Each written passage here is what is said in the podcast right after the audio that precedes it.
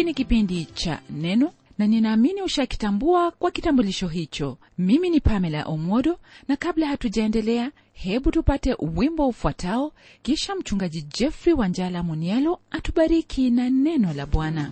Karibu.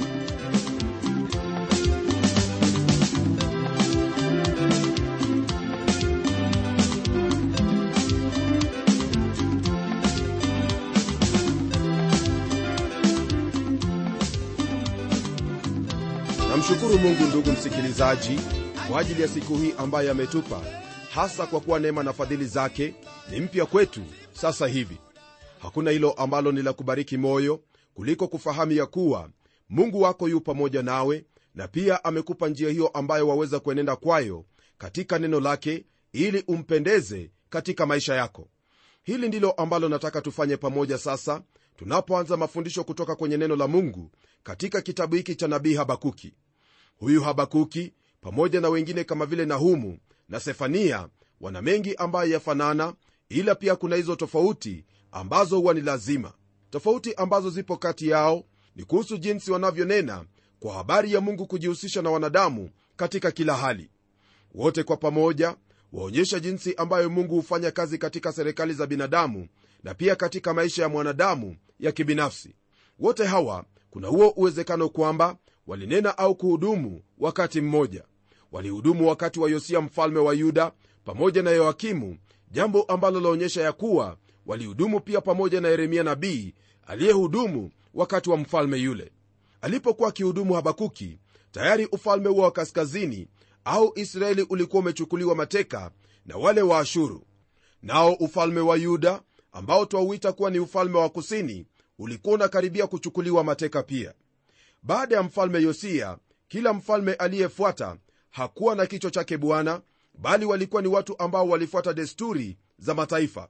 Manabii hawa nahumu habakuki na sefania walihudumu wakati ambapo taifa hilo la yuda lilikuwa likikaribia hukumu ya mungu kwa sababu ya hayo ambayo walikuwa wakiyatenda.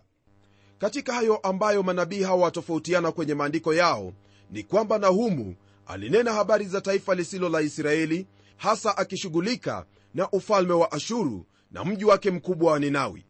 Nahumu alituonyesha kwamba lolote ambalo mungu atenda kwa habari za hukumu yeye hufanya hivyo kwa sababu ni mwenye haki na pia yeye ni mungu wa upendo. Nabii habakuki katika hali yake alikuwa ni mtu mwenye maswali.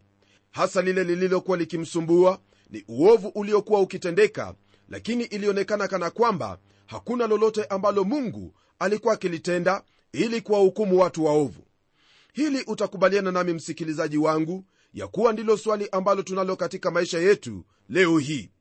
Twataka kumwona mungu akitenda jambo ambalo litaleta mabadiliko katika maisha yetu kama wanadamu hasa kwa kuwahukumu wale watu ambao ni wadhalimu na waovu watu ambao wamefanya maisha kuwa ni magumu. Hali kama vile ilivyokuwa ndugu msikilizaji ni kwamba ilikuwa mbaya sana naye mungu akamjibu habakuki kwa kumwambia kwamba anaandaa taifa ambalo litakuja na kuadhibu hawa watu kama hukumu yake juu ya dhambi na udhalimu wao. Taifa hilo litawachukua mateka iwapo hawatabadilika. Na ikiwa ulifikiri kwamba kwa mungu kumjibu habakuki kwa jinsi hiyo basi shida zake zilikuwa zimekwisha fahamu kwamba hapo ndipo shida hizo zilikuwa zaanza. Habakuki auliza ni kwa nini mungu atumie taifa lililodhalimu na watenda dhambi hata kuliko taifa linaloadhibiwa kwa nini mungu atumie babeli kuadhibu yuda? Naye mungu amuhakikishia habakuki ya kwamba baada ya kutumia babeli kama fimbo ya adhabu kwa yuda yeye atahukumu taifa hilo pia. Kitabu hiki cha nabii habakuki licha ya kuwa kina sura tatu pekee ni kitabu ambacho kina umuhimu sana kwa kuwa kina uhusiano mkubwa sana na hivyo vitabu ambavyo ni vya mafundisho katika agano jipya ambayo yatuonyesha jinsi ambavyo mungu aliwatumia watu wale kusudi tuweze kujifunza kutoka kwao. Vitabu hivyo ambavyo kitabu hiki kimenukuliwa sana ni kwenye kitabu cha warumi kitabu cha wagalatia na hicho kitabu cha webrania unaposoma vile vitabu utafahamu kwamba uti wake ni aya ya nne ya sura ya pili ya kitabu hiki cha habakuki sehemu ya pili ambapo neno la mungu lasema kwamba mwenye haki ataishi kwa imani yake. Ufupi wa kitabu hiki haina maana kwamba ujumbe uliomo sio wa kuzingatiwa hii ni kwa kuwa lolote ambalo lipo kwenye biblia ni kwa ajili yetu tujifunze kama nimesema hapo awali kusudi tujue njia hiyo ambayo itampendeza mungu katika maisha yetu. Isitoshe fahamu ya kuwa umuhimu wa lile ambalo limenenwa sio wingi wake bali uthamani wake. Na hivyo ndivyo ilivyo kwa kitabu hiki cha habakuki. Mwandishi wa kitabu hiki jina lake ni habakuki. Jina hili lina maana ya huyo anayefariji anayekumbatia na kumfariji mtu mikononi mwake naam awafariji watu wake kama vile ambavyo mama hufariji mtoto na kumpoza katika hilo ambalo lilikuwa likimsumbua. Na katika hali hiyo kumhakikishia kwamba mungu atamtendea mema kwa wakati wake. Nabii huyu hasemi lolote kujihusu mwenyewe na wala hataji sehemu alikokaa au kutoka. Habakuki kwa mawazo yangu ni tomaso wa agano la kale.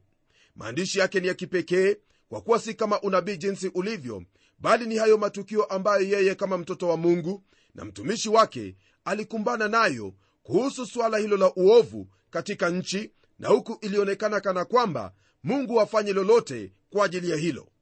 Kitabu hiki ni kama hicho kitabu cha yona. Ila hapa nabii huyu auliza maswali ambayo mungu amjibu kwa usawa kabisa.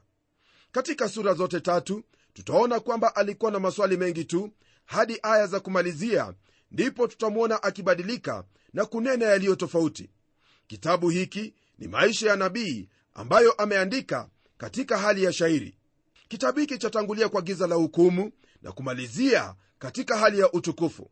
Yaanza kwa alama kubwa ya swali na mwisho kwa alama kubwa ya mshangao. Swali ambalo latoka kwenye kinywa chake nabii habakuki ni kwa nini? Auliza ni kwa nini mungu aruhusu udhalimu na uovu kuendelea? Hili najua kwamba ni swali ambalo kila mmoja wetu amejiuliza au hujiuliza wakati wowote wa ule. Nami nataka kukuhakikishia kwamba kitabu hiki kinajibu kwa maswali kama hayo ambayo tumekuwa nayo katika maisha yetu. Najua kwamba kumekuwepo na maswali iwapo mungu atahakikisha kwamba yote makosa ambayo yamefanyika yatahukumika. Nami nakwambia kwamba kitabu hiki kinajibu kwa swali hilo je mungu atarekebisha hayo ambayo ni maovu yanayotendeka? Kwa mujibu wa kitabu hiki ndugu yangu jibu la swali hilo ni ndiyo mungu atafanya hivyo. Kwenye mafundisho yetu kutoka kwenye kitabu hiki mungu atawafanya hao ambao wanayotashwishi kwa hilo ambalo analitenda kupungua kwa kutumia huyu aliyekuwa na tashwishi katika agano la kale. Kama ilivyo ujumbe ambao twaupata kwenye kitabu hiki ni tofauti sana na ule ambao twaupata katika kile kitabu cha nahumu. Nahumu alinena habari za mungu kuhukumu nalo swali wakati huo lilikuwa ni hili. Je mungu awezaje kuhukumu na awe mwenye upendo?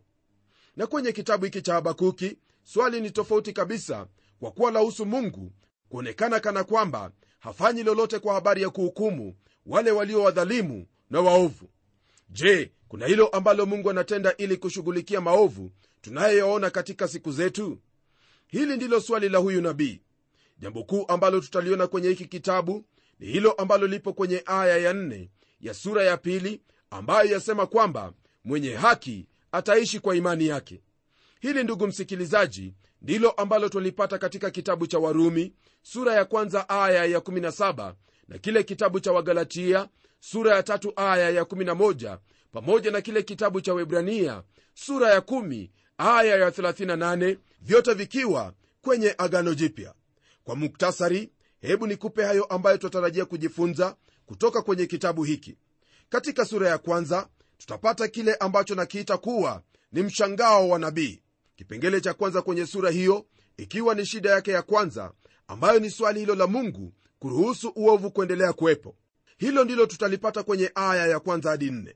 Na tunapoendelea kwenye aya ya tano hadi 11 mungu atamjibu kwa kumwambia kwamba ameandaa wakaldayo au watu wa babeli ili kuadhibu yuda kwa matendo yao. Baada ya jibu hilo nabii atapatwa na shida ya pili ambayo ni kubwa hata kuliko ya kwanza nalo swali lake litakuwa ni kwa nini mungu atumie taifa lililo dhalimu taifa ambalo ni ovu kuliko taifa hilo la yuda kuwaadhibu watu wake? Kwa nini asiwaharibu wale wakaldayo walio wadhalimu na waovu hata kuliko watu wa yuda kisha kwenye sura ya pili twapata mawazo ya nabii ambapo kipengele cha kwanza kwenye sura hiyo ni hayo mazoere ya nabii huyu.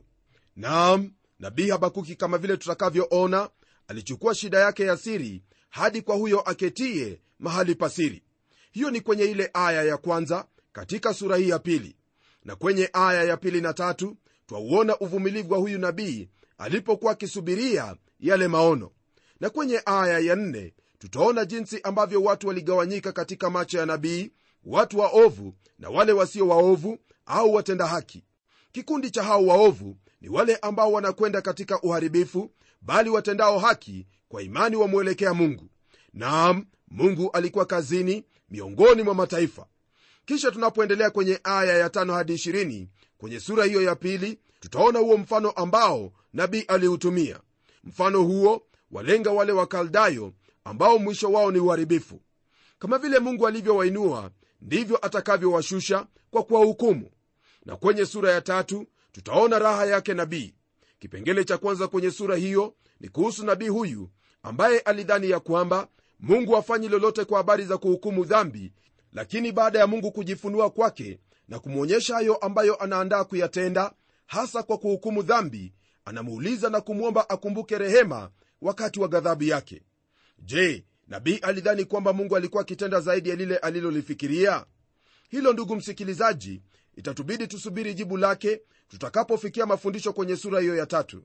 Hata hivyo ni hayo ambayo yapatikana kwenye aya ya kwanza na ya pili. Nacho kipengele cha pili kwenye sura hii ya tatu ni kuhusu ratiba yake mungu ambayo twaipata kwenye aya ya tatu hadi 17 na mwisho ni kipengele ambacho chahusu hali ya nabii baada ya kujua hilo ambalo mungu anatenda nabii huyu atoka kwenye hali ya utungu na kuingia katika raha yake mwenyezi mungu. Hii ni kwenye aya ya 18 na 19 ya hiki kitabu cha habakuki sura ya tatu.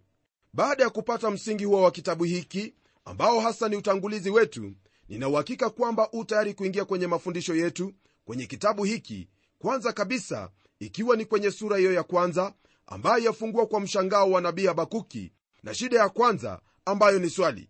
Je kwa nini mungu aruhusu maovu? Neno la mungu kwenye aya ya kwanza linalo haya ya kutwambia ufunuo aliyouona nabii habakuki.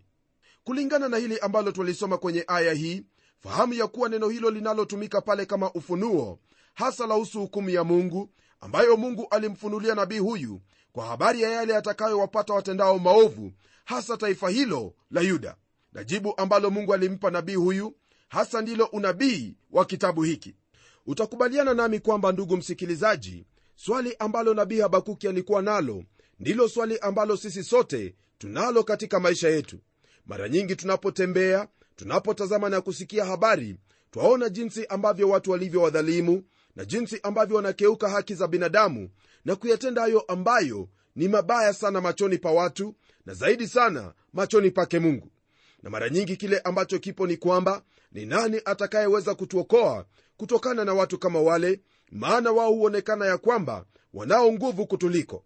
Lakini kile ambacho kipo ndugu yangu ni kwamba kile wahitaji kufahamu ni ya kuwa mungu yu kazini kama vile tutakavyoona kwenye kitabu hiki na lile ambalo wahitaji kulitenda ni wewe kuyatengeneza mapito yako na mungu. Maana licha ya kuwa hukumu hii kama vile ilivyokuwa imetangazwa kwa taifa lote haikuwa na maana kwamba ni nchi ndiyo itakayoadhibiwa bali ni wenye nchi ndiyo watakaoadhibiwa na hukumu hiyo ya mungu. Kwa sababu hiyo wewe pamoja nami twachangia lolote ambalo laweza kupata taifa letu maana hivyo ndivyo ilivyo. Ndugu yangu lolote ambalo walifanya maishani mwako elewa kwamba kuna huyo anayekuona yule anayeona mahali pasiri na huyo ndiye atakayekuhukumu licha ya kuwa wanadamu wanaweza kosa kukuona katika hayo uyatendayo. Maadamu wewe ni mwanadamu jambo hili ni lazima litatukia maishani mwako maana kila mmoja wetu atasimama mbele zake mungu na kutoa hesabu zake. Je wafikiri kwamba utakwepa hukumu yake mungu? La hasha! Najua kwamba kumekwepo na mafundisho mengi na kuna watu wengi ambao wamejifariji ya kwamba malipo ni hapa hapa duniani. Lakini hiyo si kweli hata kidogo maana mungu yu hai na ni lazima atahukumu kila mmoja kulingana na matendo yake.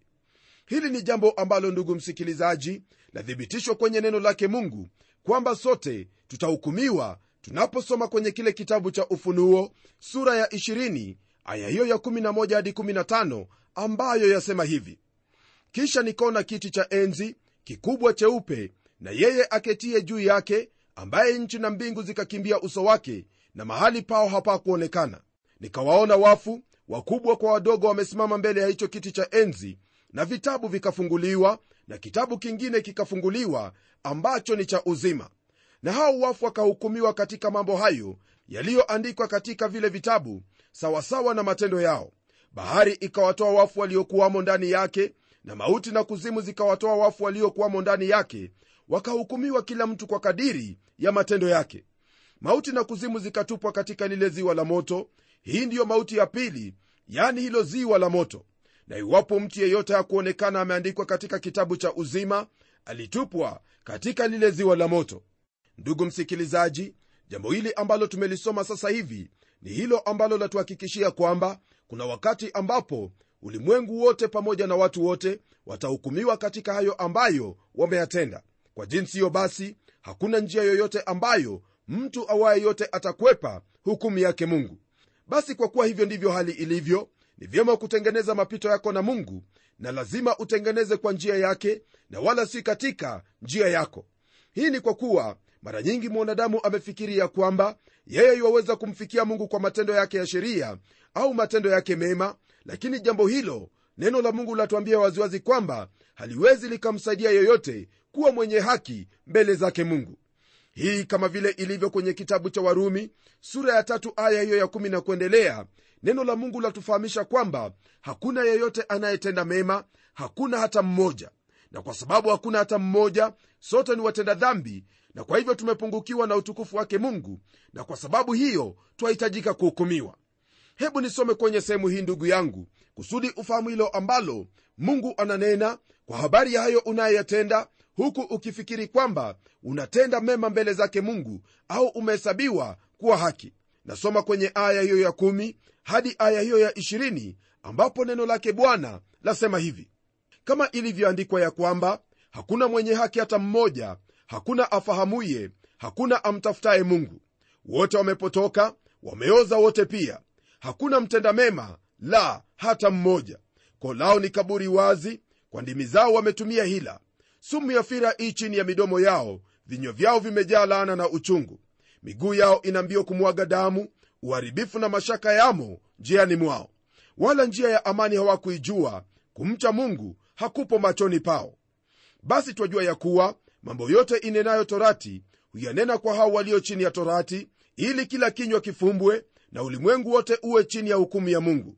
Kwa sababu hakuna mwenye mwili atakayehesabiwa haki mbele zake kwa matendo ya sheria kwa maana kutambua dhambi huja kwa njia ya sheria. Kwa msingi wa hili ambalo twalisoma ndugu yangu iwapo ulifikiri kwamba matendo yako mema ndiyo yatakupa kibali mbele zake mungu ole wako.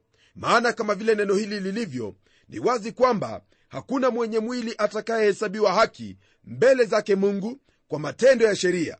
Hili ni jambo ambalo latuonyesha kwamba hakuna njia ambayo mwanadamu yaweza kuepuka hukumu yake mungu.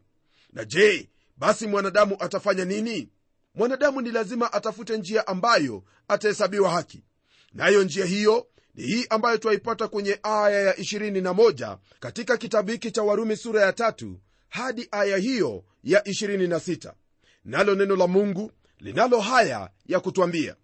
Lakini sasa haki ya mungu imedhihirika pasipo sheria inashuhudiwa na torati na manabii. Ni haki ya mungu iliyo kwa njia ya imani katika yesu kristo kwa wote waaminio maana hakuna tofauti kwa sababu wote wamefanya dhambi na kupungukiwa na utukufu wa mungu.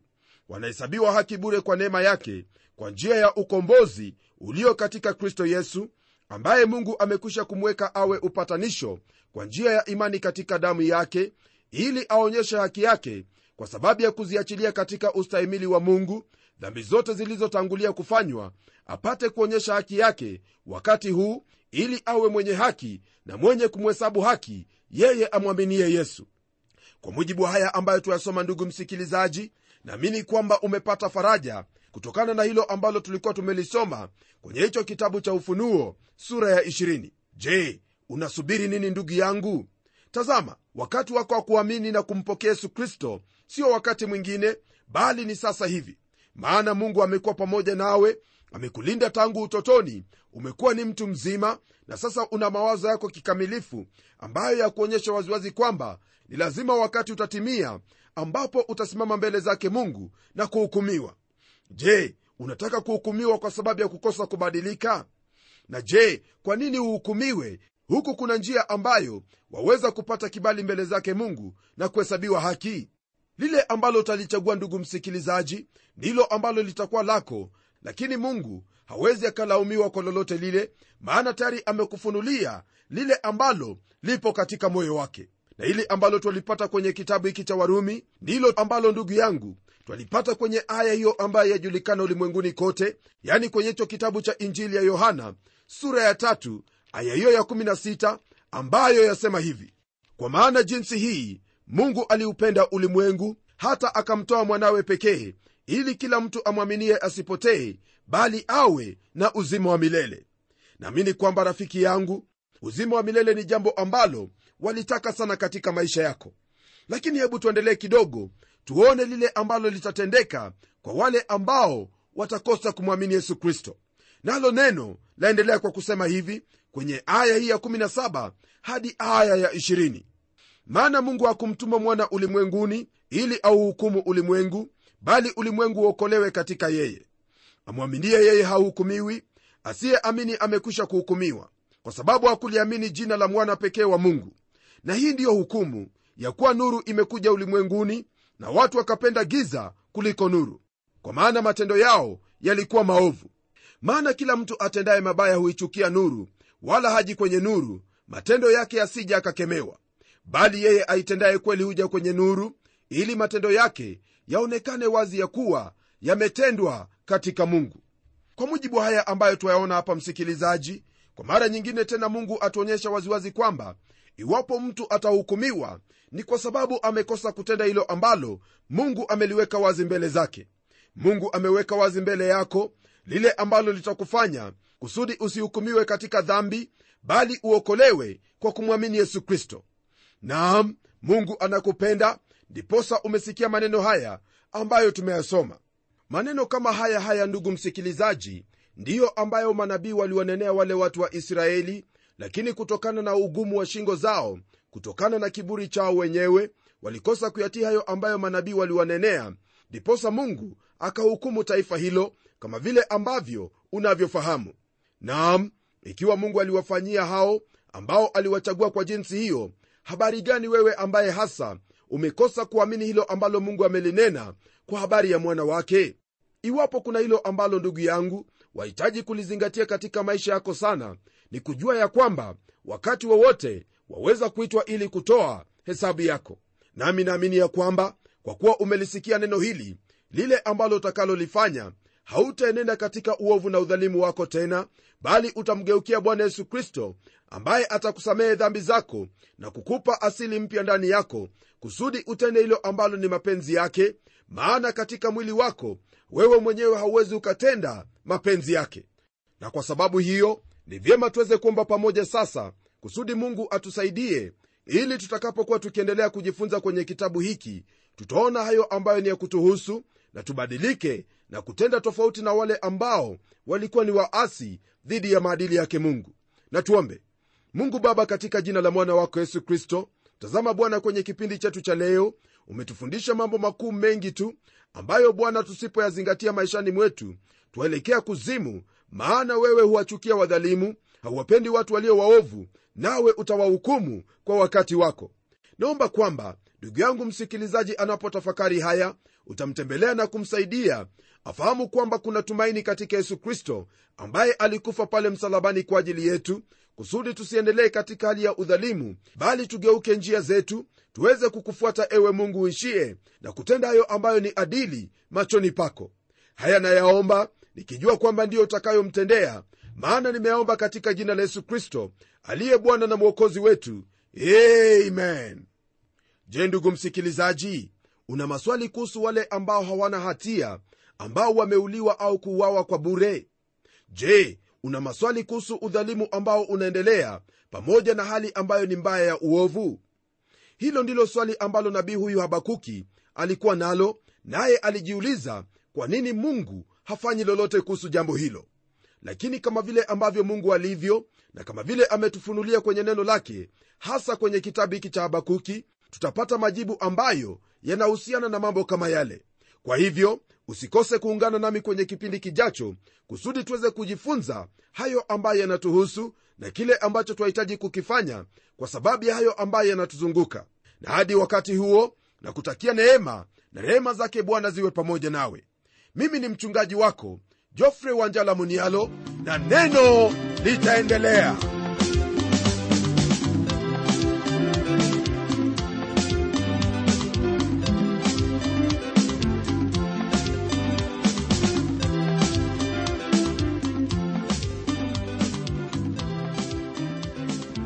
ndiyo msikilizaji wangu neno ni lazima liendelee. Kwa hivyo hebu tuandikie barua utueleze jinsi hili neno la bwana linakubariki. Anwani yetu ndiyo hii ifuatayo. Kwa mtayarishi kipindi cha neno transworld radio. Sanduku la posta ni 21514 nairobi kenya. Kumbuka msikilizaji wangu waweza kununua kanda ya kipindi hiki ambacho umekisikiza leo. Ikiwa tu utatuandikia barua ili utuambie hivyo. Na hadi wakati mwingine ndimi mtayarishi wa kipindi hiki pamela omodo nikikwaga nikikutakia mema leo. Neno litaendelea